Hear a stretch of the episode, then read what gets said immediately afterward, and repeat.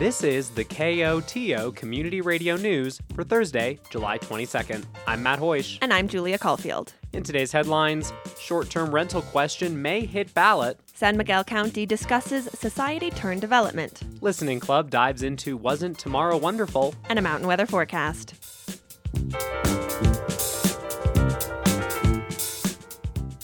But first, Imogene Pass is now open. The pass has been closed since Tuesday due to mudslides.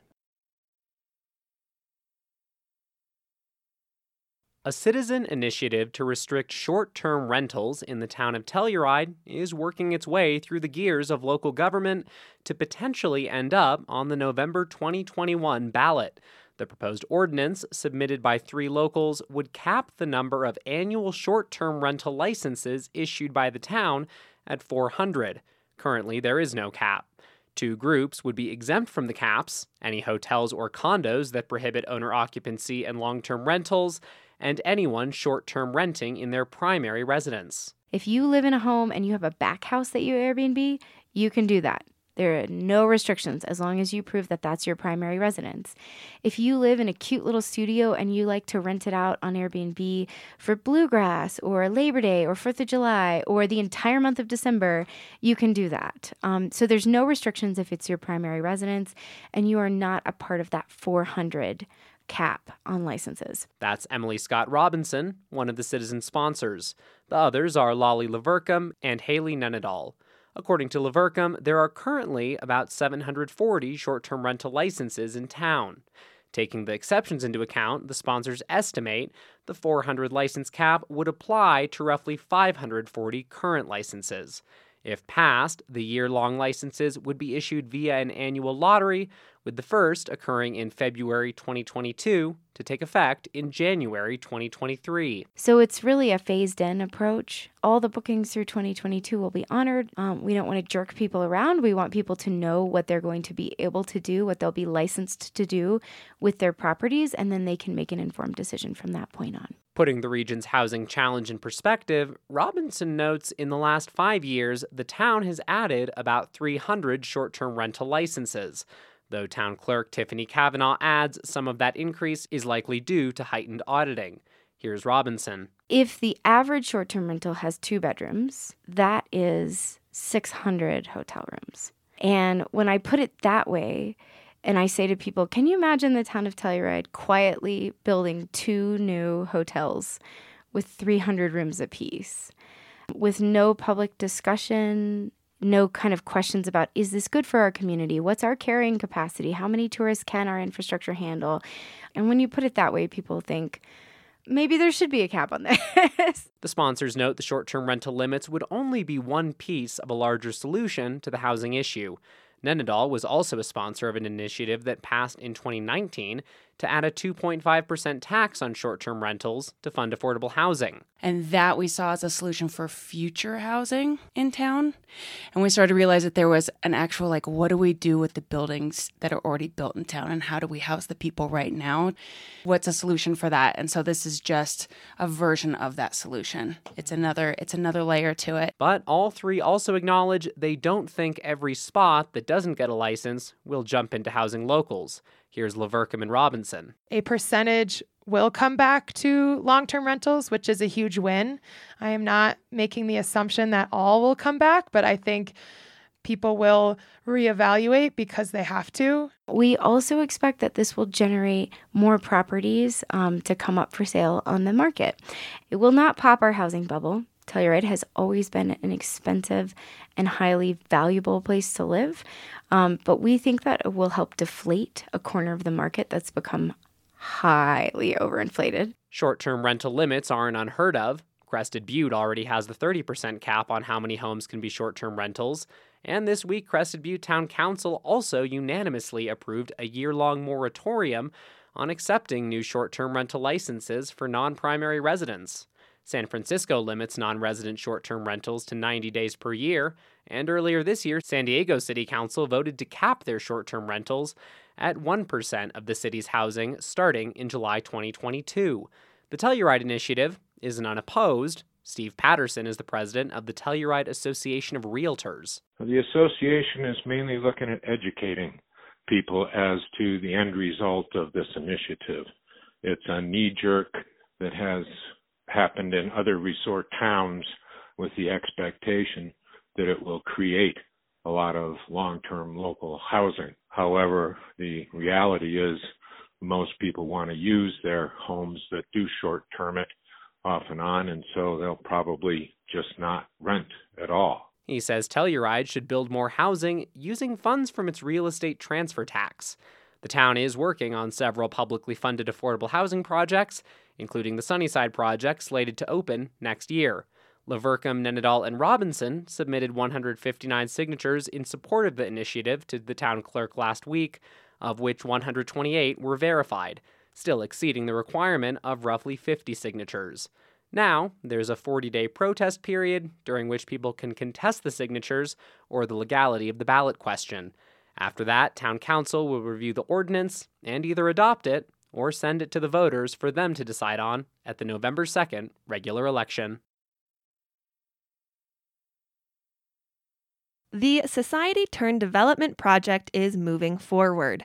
The nearly 20 acre plot of land for development is owned by Genesee Properties and sits just west of the Society Turn roundabout on the south side of Highway 145. This week, the San Miguel Board of County Commissioners held a nearly five hour meeting with developers to discuss the sketch plan for the project.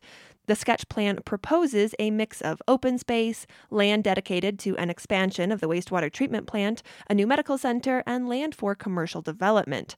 Part of that commercial development is a hotel with up to 125 rooms. The uh, private development is is uh, proposed to be mixed use. You've got your retail, eating and drinking, offices, both general and medical, and your flex space. Uh, that comes in um, now, as proposed to the Board of County Commissioners, around 140,000 square feet. That's Kay Simonson, Planning Director for San Miguel County, presenting before the BOCC. The development also proposes 91 units of employee housing. With a mix of studio, one and two bedroom units. I would guess that, uh, or estimate that with the 91 units and the current mix of studio, one and two bedroom units, that we'd be housing about 135 employees. It's a detailed application. But despite all that, Tom Kennedy, the attorney working with Genesee on the development, notes the sketch plan is more of a rough draft, a concept of what the development will be, not a set in stone proposal. And at this stage, you know, the, the goal is it's less detailed in scope and content when compared to the preliminary plan, but it's trying to give you a basic understanding and evaluation of the project and the application. The sketch plan doesn't include specific building concepts or designs, but there are ideas potential plants and trees to use as screening, general ideas for building vibes, and trail connectivity.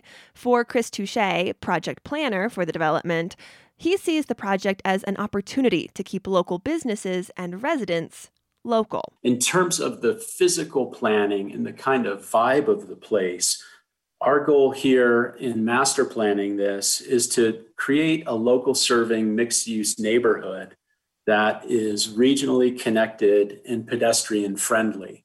And in doing so, becomes a great neighbor to um, Lawson Hill and is able to synergize with the business and um, development that's already occurring and will occur in the future there. He adds the importance of a new medical center cannot be understated. We think about them as the anchor tenant to this project and, you know, underscore that what the medical center delivers to the community is probably one of your most pressing community needs at this time. According to Kennedy, the developers have thought through the restrictions and opportunities for the layout of the project. While he says they're willing to shift and mold based on comments and concerns, he urges the Board of County Commissioners to support the project. We would hope it as a practical matter that you would be supportive of the project with the land uses that we're talking about, you know, the, the land for the public uses and, and the private uses. And we recognize that there's always some other private use that might occur that you would like not to see occur. But the plan's important to us, and it's a balanced plan and it's a holistic plan, and we think it's an economically viable plan. And if you start taking away elements of it, it's really going to create issues whether we can move forward with the plan and and and satisfy ourselves that it is economically viable. There wasn't extensive public comment during the meeting, and the entirety of the comment was in support. Richard Betts is the president of the Telluride Medical Center Board of Directors. He spoke on behalf of the doctors, nurses, and medical staff at the Med Center. We're really excited that the day has finally come when your actions today will allow us to move forward with our planning and financing.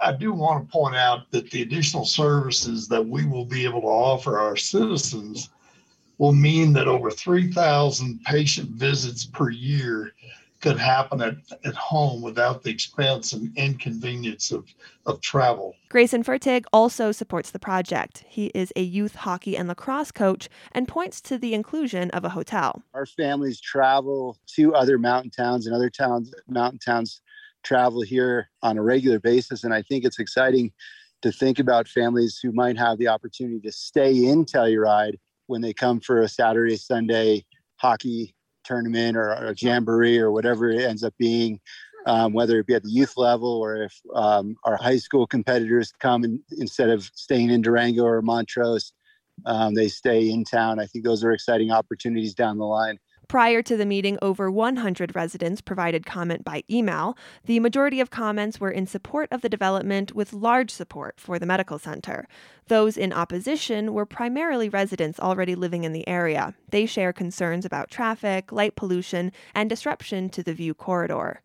On the whole, the BOCC seems in support of the development. However, they do have some questions. Commissioners cite a need to discuss more housing mitigation efforts, lighting, trails and pedestrian access, setback variance requests, and hotel plans.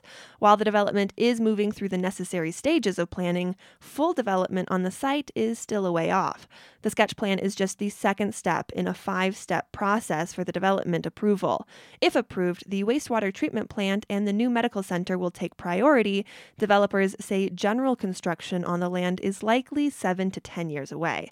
The Board of County Commissioners decided to continue the discussion on the sketch plan. They will continue talks about the development at a meeting on Wednesday, July 28th. This Monday, the Wilkinson Public Library will host its monthly listening club. It's like a book club, but for albums. This month, John Wontrobski will dive into his album of choice, Wasn't Tomorrow Wonderful, by the Waitresses. You know, I saw what people were putting up and what people were discussing for this program, and I saw that they were doing all the classics, you know, the five star records in the Rolling Stone record guide side of thing. And I just thought of like, okay, what album? I've got a bunch of those, but I've also got like, what album do I listen to a lot? And this is one that I still listen to a lot.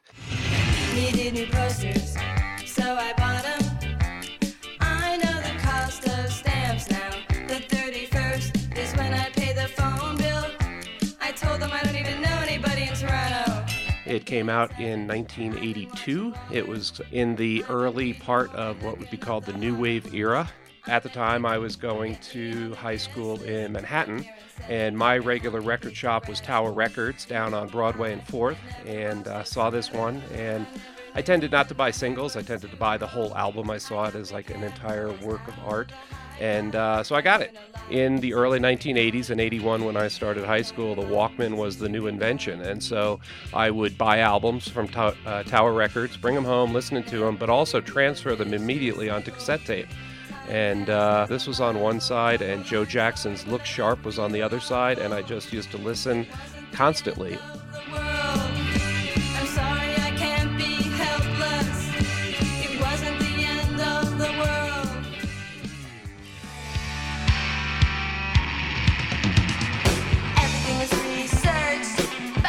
A period thing going on, and I was very into Joan Jett.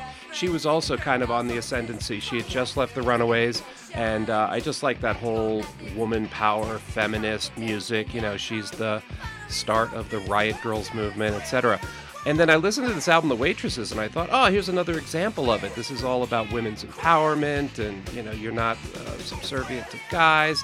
And after a while, I was realized, oh, this entire album has been written by a guy. His name is Chris Butler, and uh, it was it was just a very interesting story, and I think it explores very interesting things that we're talking about now. Can, for example, a white writer write about the black experience? Can, in this case, can a male writer write music about the female experience?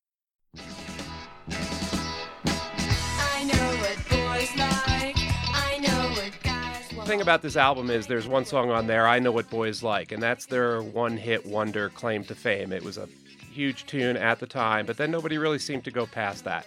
And uh, I think the rest of the album is just excellent.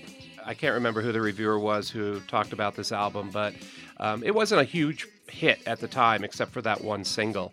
And uh, Chris Butler told this reviewer that uh, the album was too poppy for the art crowd and too arty for the pop crowd. And it kind of missed both groups.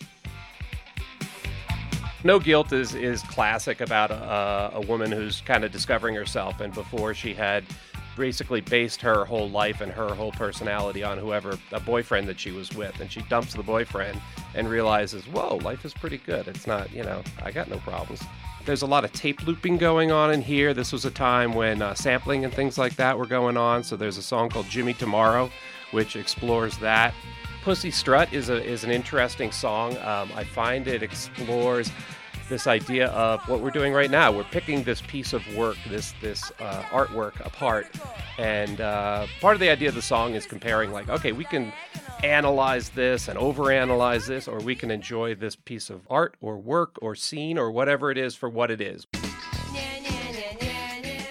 Listening club discussion of Wasn't Tomorrow Wonderful will take place Monday, July 26th from 6 to 7 p.m. on the Wilkinson Public Library's Lower Terrace.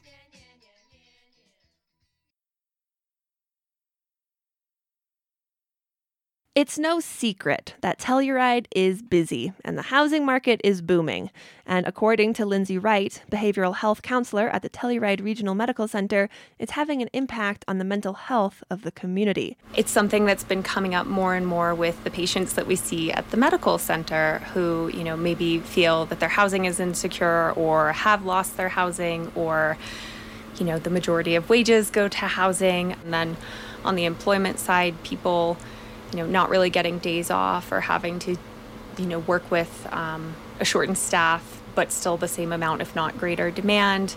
Um, it just seems like there's a lot of kind of systemic stressors in that way right now. But how does that translate into the mental health of the community? Wright says it comes back to Maslow's hierarchy of needs. Pretty much, you have to meet kind of some base level needs before you're able to go on to the next and the next. And one of the really key needs, just at the base level, that you have to have or obtain before you can progress on to things like, you know, being in good relationships or, um, you know, being able to accomplish things or being, you know, a really self actualized person, achieving like the best that you can. Um, you know, first at that base level, you have to be able to have like food and shelter and warmth and a place to sleep. Locally, she sees people opting out of things that traditionally help with their mental health. They're not going to necessarily have the motivation to go out and do those things that are good for themselves, like go ride their bike or go spend time with friends, because obviously, referring back to that hierarchy of needs, those basic needs aren't met. So you can't really engage in these other things in a real or productive way. Wright notes there isn't an easy answer for addressing stressors that are often, to an extent,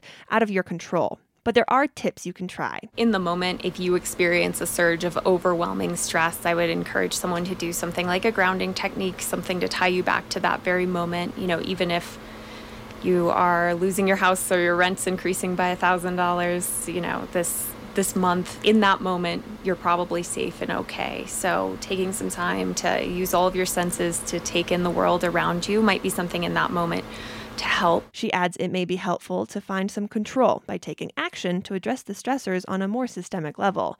But with everyone in the thick of summer, we could all take a moment to breathe. The Grand Mesa, Uncompahgre, and Gunnison National Forest will rescind Level 1 fire bans as of midnight tonight. Falling fire indices in the region mean that campers will now be allowed to build their own campfires. GMUG Public Information Officer Glenn Sackett says that places a lot of importance on building, maintaining, and putting out campfires properly. So even though you'll be able to build campfires in dispersed areas and rock fire rings, properly built rock fire rings. Uh, it's really important to build those properly in a safe spot where you don't have vegetation overhead where you don't have dead material where embers can blow out of the ring and catch a fire. Sackett says fires must be fully extinguished when left unattended. If it's too hot to touch, it's too hot to leave. Sackett also says travelers should check the website westslopeFireinfo.com for localized information on fire restrictions. Tens of millions of dollars in state and federal money is finally reaching Grand Lake as the mountain community rebuilds after last year's deadly fire season. Grass is being planted on burned hillsides, and the town is again welcoming tourists. But as KOTO Scott Franz reports, many residents are still traumatized, and they're banding together to find their own way of recovering. Nine months have passed since the East Troublesome fire ripped through the Grand Lake area, destroying more than 300 homes. Many are hesitant to talk to me about their losses, and then I meet Bill Bruton. Yesterday I was up there hiking in the park, and it's uh, it's amazing. The longtime resident is leading a historical tour for a small group of visitors. During a short break, he tells me how the fire has changed areas inside Rocky Mountain National Park. The vistas are greater than they ever were because all there are are black pecker poles sticking up, but you can see ridges that I didn't know where they were because it was always green. But there's also signs of trouble from the state's second largest wildfire. The creeks are running black now sometimes after the rain. Um, people are a little nervous.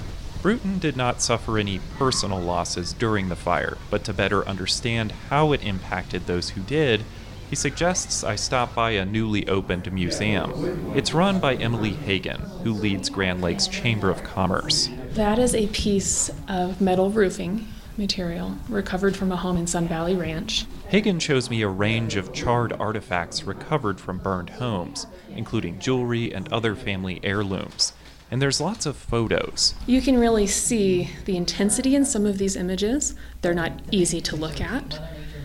But this wasn't an easy situation. There's not a way to make this fire right. Which got me wondering why open an exhibit revisiting the town's darkest day and so soon after it happened? It can be really difficult for someone who lost everything to discuss it over and over and over again.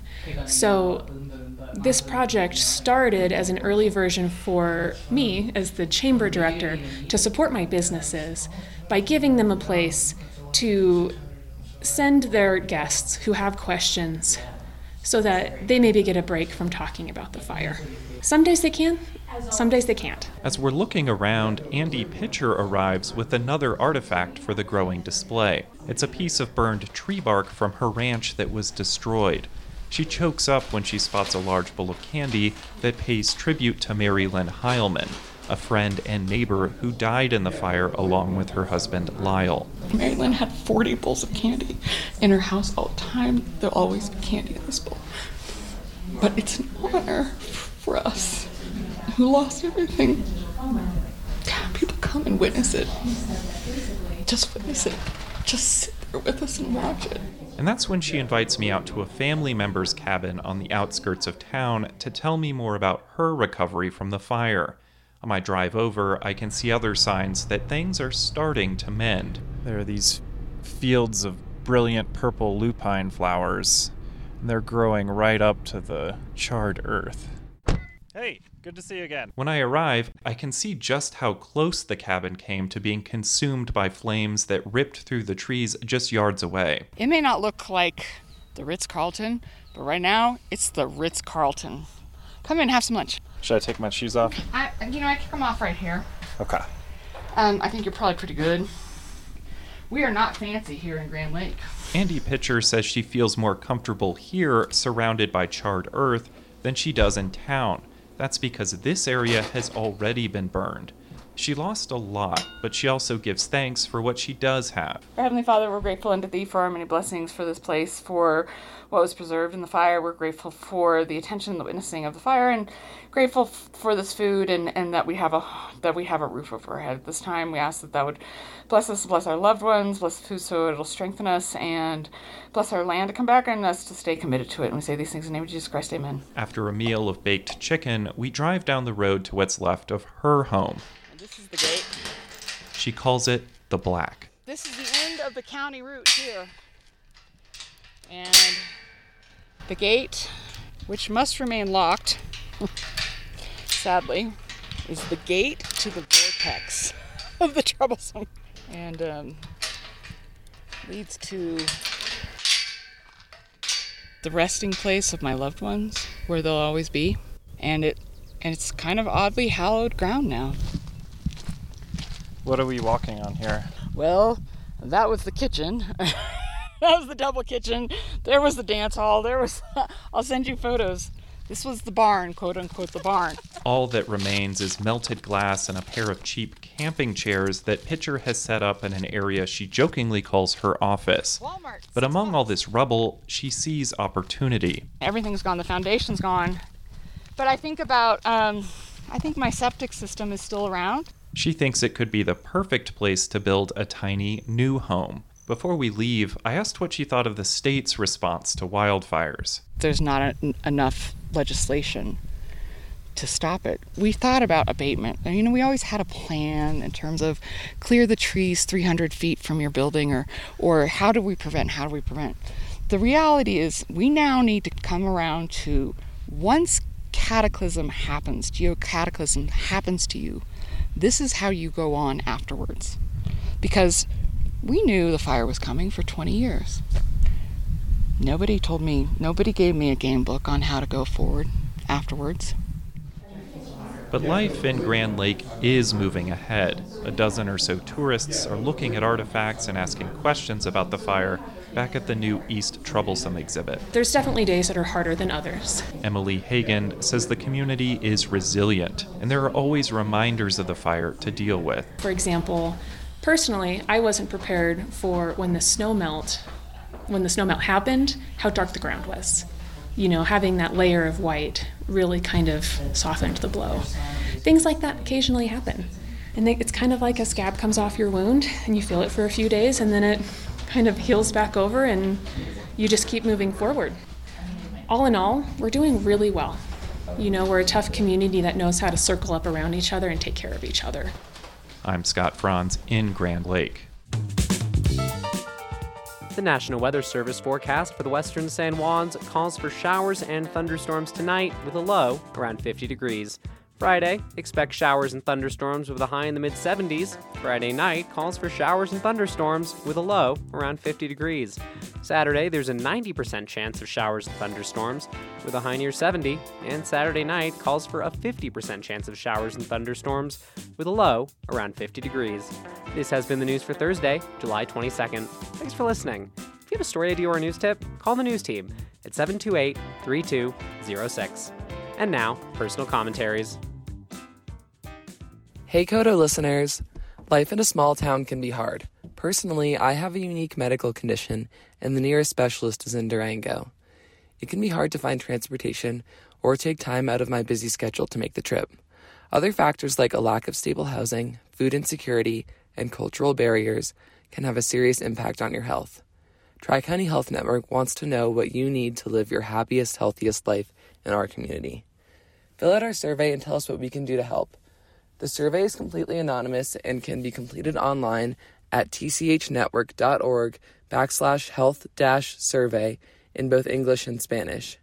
If you don't have easy access to a computer or Wi Fi, you can find our staff at local farmers markets and community events with tablets in hand to collect surveys. If you need more convincing, you'll get a $5 gift card when you complete it. Make your voice heard and fill out our survey today. Hi, everybody. Ashley Bradley here to talk to you briefly about the upcoming Bow Wow Film Festival and auction, which are going to be taking place online this year, running July 23rd to August 6th to benefit Second Chance Humane Society. We've got some amazing auction items that we just want to highlight briefly for you so you can get psyched to log in online and bid on some of our fun auction packages and items.